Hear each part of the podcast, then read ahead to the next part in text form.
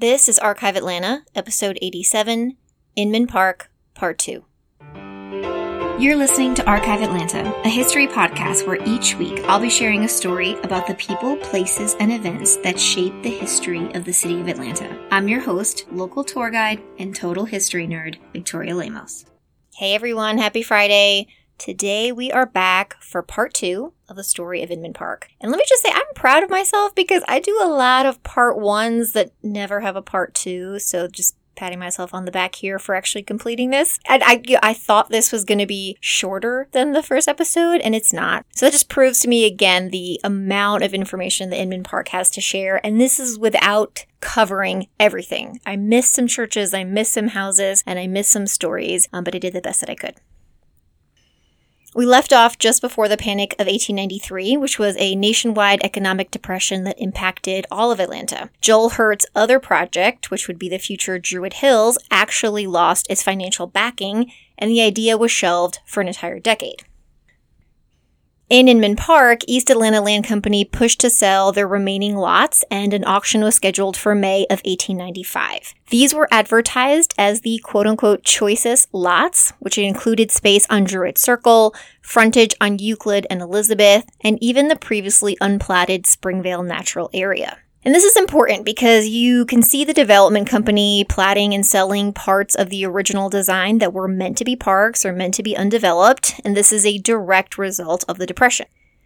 The auction was delayed. It happened next year, though. So, in the spring of 1896, a new auction had 400 people attend, with 45 walking away as Inman Park landowners.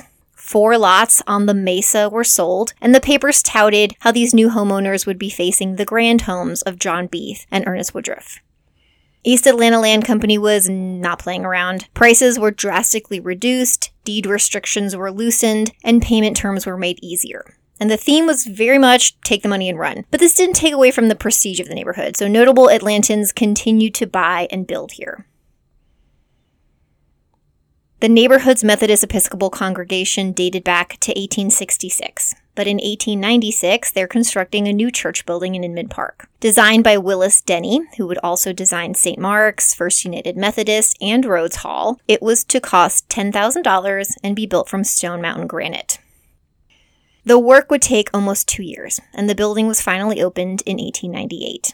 At the cornerstone laying ceremonies, Reverend Glenn gave the prayer. Remember, he lived in one of the Grand Dames from part one. And Reverend Warren Candler gave the address. The Candler connection with this church is real strong. Uh, Warren was the brother of Asa Candler, who created the Coca Cola Company.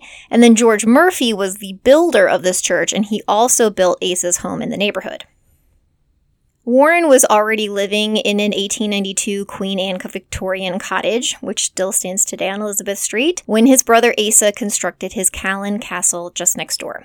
This home, situated on the corner of Elizabeth and Euclid Avenue, was completed in 1903. And it's kind of an uncommon placement on the lot. So there are other corner lots in Inman Park and all over Atlanta. And this house is catty corner, and it is not an accident. So if you've listened to episodes 58 and 60, you've heard the voice of the incredible Sarah Butler, who has spent years of her life researching Asa Candler Jr., which I think, by association, makes you a semi-expert on the entire Candler family. Um, and what she told me was that Asa Candler and Ernest Woodruff had a friendly, not so friendly rivalry going on, but it also played out in their personal homes.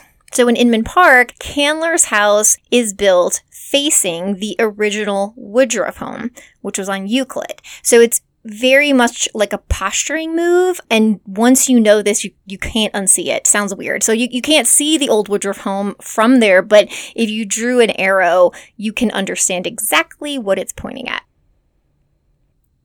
Not to be outdone, Joel Hurt completed his new house in 1904, just across the street from Candler. Hurt had married Annie Woodruff, who was the sister of Ernest Woodruff. So Hurt's mansion would house uh, he and his wife and their six kids. And I actually got to go inside this house when it was first purchased by the most recent owner. So the Georgia Trust had an event to see the renovations. Um, it was incredible. So the they bought it for over a million dollars and I think put an equal amount into the house, um, but it's really just a beautiful restoration job. Inman Park residents worked hard in the 1900s to keep their neighborhood exclusive and desirable. Neighbors fought against the rail yard that bordered Inman Park, essentially freaking out when the Georgia Railroad leased it to the Louisville and Nashville railroads. Because this was operating as a switching station, the bangs and booms could be heard for miles. If you live in Inman Park today, you're probably laughing or nodding your head in agreement because the former Hulsey yard was very similar and very loud until it closed uh, last year.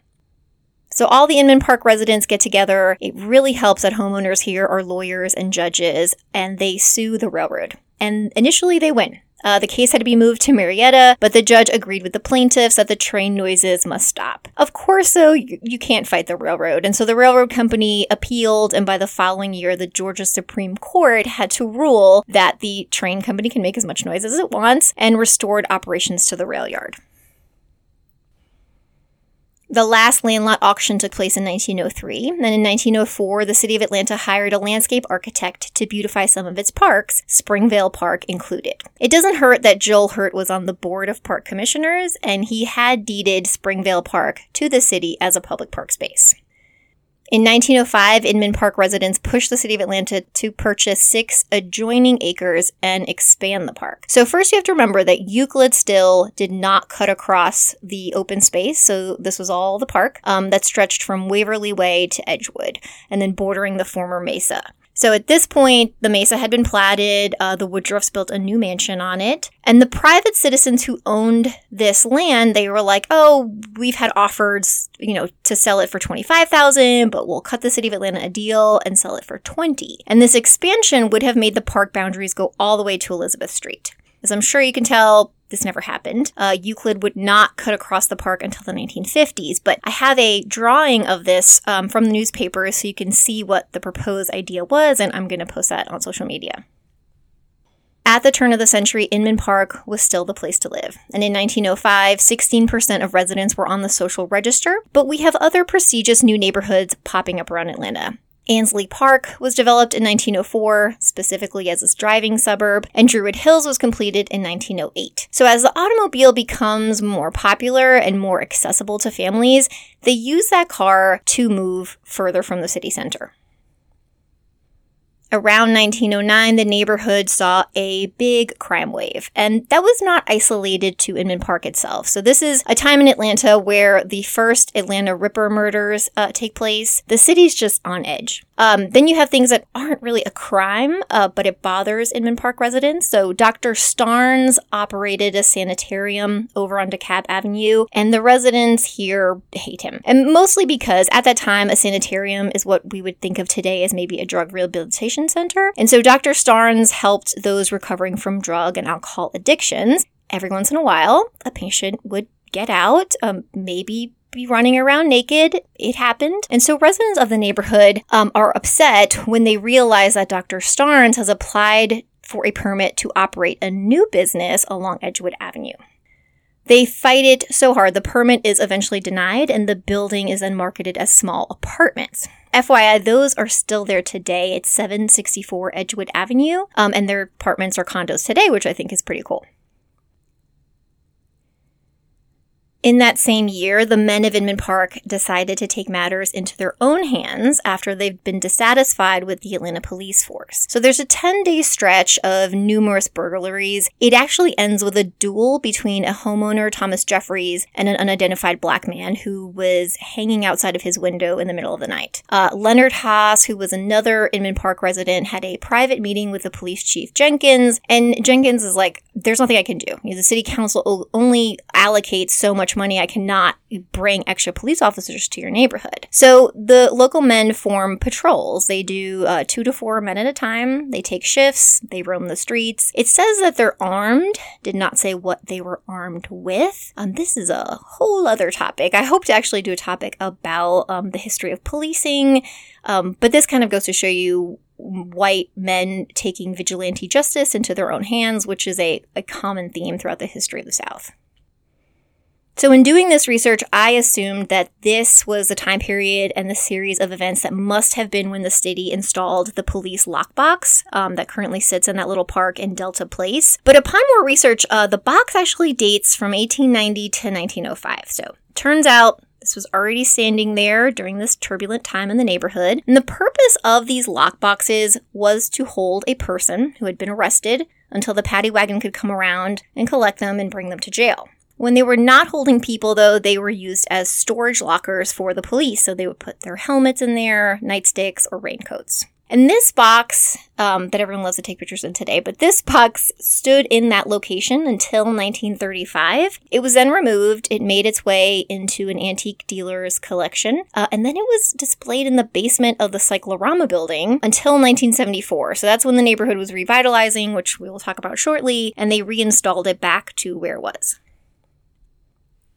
Also in 1910, uh, a Black Hand letter, it was called like a ransom letter, was sent to Asa Candler with demands for money, or else his Inman Park home would be blown up. Again, in episode 58, we learned that Candler was no stranger to bizarre blackmail attempts, but this one was very close to home. The note explained that $35,000 must be placed under the steps of the pastor's study inside the Methodist church. So Candler goes ahead, he takes some Coca Cola Company packing materials, stuffs an envelope to make it look like it's full of cash, uh, drives past the church, leaves the package on the steps, and then, along with Atlanta police detectives, he sits around the corner and waits. And just minutes later, Daniel Johnson comes riding down the street on a mule and stops for his bounty. Of course, the police arrest him. He confesses. But what's really crazy is that the Candler family knew this man well. He was a kid in Bishop Candler's Sunday school class. In part one, I talked about Inman Park's strict deed restrictions and how they were set to expire in 1910. So when they did, neighbors band together to take legal action against East Atlanta Land Company from platting and selling the natural areas. Their complaints are kind of valid. They're like, you know, we bought these lots at high prices. You promised us places like the Delta, the Triangle, the Mesa, that they were going to remain undeveloped and natural, and you lied. And East Atlanta Land comes back and says there was never a promise, but also if we made these parks instead of available house lots, they would be required to be open to black and white residents. And that would, quote, be offensive to older residents, end quote.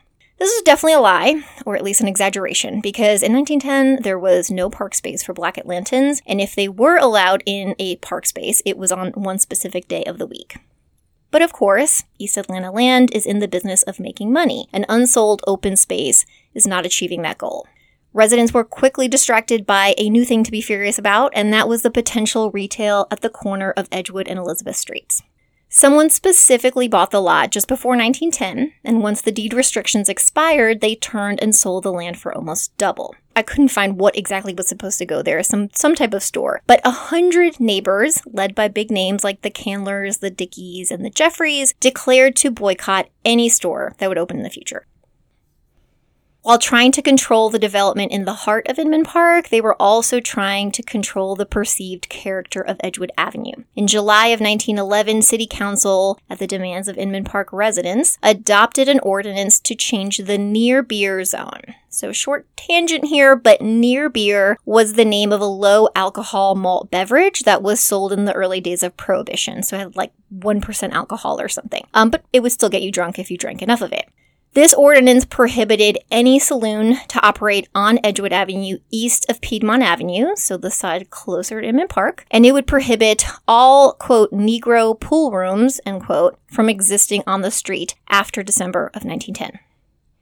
Now, fast forward to 1923, a local city councilman even proposed changing the name of Edgewood only from the railroad bridge, so Randolph Street, into uh, the neighborhood to Inman Park Drive. That never passed, obviously, but this occurred all over the city, and so I, I hope to cover that in its own topic one day. By 1911, a huge apartment complex was being constructed on Poplar Circle, um, and these were for single workers, most likely working at the Atlanta Stove Works, which today is Krog Market, um, or smaller, lower income families. At this point, the Edgewood School, which I talked about in part one, had been renamed the Inman Park School, and it is overcrowded and in really bad shape. There's a hundred kids crammed in the former coal bin in the basement, and the entire place smells like sewage. By the time the Great Depression arrived, the neighborhood had lost most of its prominent early residents. Asa Candler had moved to Druid Hills in 1916 and he died in 1929. Joel Hurt lived in his home until he died in 1926. And then you have smaller bungalows and apartments um, dotting the street. It would really be the post World War II period that intensifies the building of these smaller homes. And I've talked about this in many episodes before, but the housing shortages across the nation um, occurred after the GIs returned from World War II. So in Atlanta, dire situation. Uh, and then in Inman Park, you can see, like now, when you see one side of the street that has the older, big mansions with bigger lots, and then on the other side of the street, you just see the small bungalows in a row. These are almost always built um, in the post war period. In 1954, Inman Park was rezoned entirely to allow for low and high rise apartments along with light industrial. Many of the larger estates that had survived into this mid century period were then demolished to build apartments, and the area continued to decline. The Warren Candler home became a home for elderly men. Um, the Asa Candler house became a halfway house for teen boys. And then by 1968, the owner occupancy rate of Inman Park was 14%. And most of the largest Victorian mansions had become boarding houses or rooming houses. So, what happens in the 1960s is that uh, there's a new state highway plan, which is Interstate 485, and it is proposed to go through undesirable or low value neighborhoods. Um, generally, those are the easiest to take by eminent domain. So, the plan was a six mile highway. Was going to start in the downtown connector and it was going to cut through several Atlanta neighborhoods uh, Morningside, Lenox Park, Hill, Inman Park. And the exit ramps were supposed to dump directly onto Euclid Avenue. With the use of eminent domain, homes and businesses in the right of way had already been demolished. And this took out Inman Park Presbyterian, which was a former church. Um, the house that Asa Candler Jr. lived in was taken out. And it was Judge Durwood Pye, who was an Inman Park resident, that fought all the way to the Supreme Court to save his home from eminent domain. Sadly, he lost. He was forced to vacate. And common practice at the time was if your house was going to be demolished, you would sell it off for parts, so to speak. And it was Pye's house that Robert Griggs was heading to when he fell in love with the Beath home. I've not yet talked about the Beath Dickey house uh, for good reason. While it was one of the first homes built in Inman Park, its role in the neighborhood's revitalization is so important that I thought it was best to cover it in part two. So if you don't know the house I'm talking about, uh, it is arguably the most well known, or at the very least, the most photographed home in Inman Park, sitting at 866 Euclid Avenue. Built by John Beath, owner of the Georgia Ice Factory downtown, he began his ice making career in San Francisco, created over a dozen patents for this process, and the story is that this house was built as a gift for his fiancee to convince her to move to Atlanta. I've been researching this story for weeks now, and while there's not a lot to find, there is a mention of a Mrs. Beath, so we can be hopeful that the plan worked. The Beath family uh, left Atlanta pretty early for New Orleans right before the turn of the century, so it then became home to the Dickey family for several decades, which is why it's known as the Beath Dickey House. Quick aside that um, I was also able to go inside this house because the owners are awesome. Then they let us go see inside. It is just as stunning as you can imagine. I was just geeking out in every single room. Um, it was probably the highlight of my historic Atlanta life. By 1968, this house has 34 tenants, and urban legend says a basketball court in the living room. I saw a photo at the Atlanta History Center once, and this was several years ago, with what this house actually looked like when Greg saw it. I'm gonna try my hardest to find it and post this because it looked nothing like it does today. Not even a little bit. It had white siding, uh, the tower was missing. I mean, when you see this, you can really appreciate the man's vision. In 1969, he purchased the house for $22,000 and moved into one of its room apartments to begin work on the renovation. As others began to purchase homes in Inman Park, uh, they formed Inman Park Restoration Inc., which was headquartered in the Beath Dickey House. Inman Park was not the first neighborhood to start the fight against the highway. Uh, Morningside was way ahead of them, and the surrounding neighborhoods had formed something called BOND, which was the Bass Organization for Neighborhood Development in 1967. Inman Park actually joined their lawsuit at the last minute against the U.S. Department of Transportation. The legal tactic here was to demand an environmental impact statement, which should have been completed before the project, uh, and it wasn't. So the court ruled in the locals' favor, and then they, they ordered the EIS.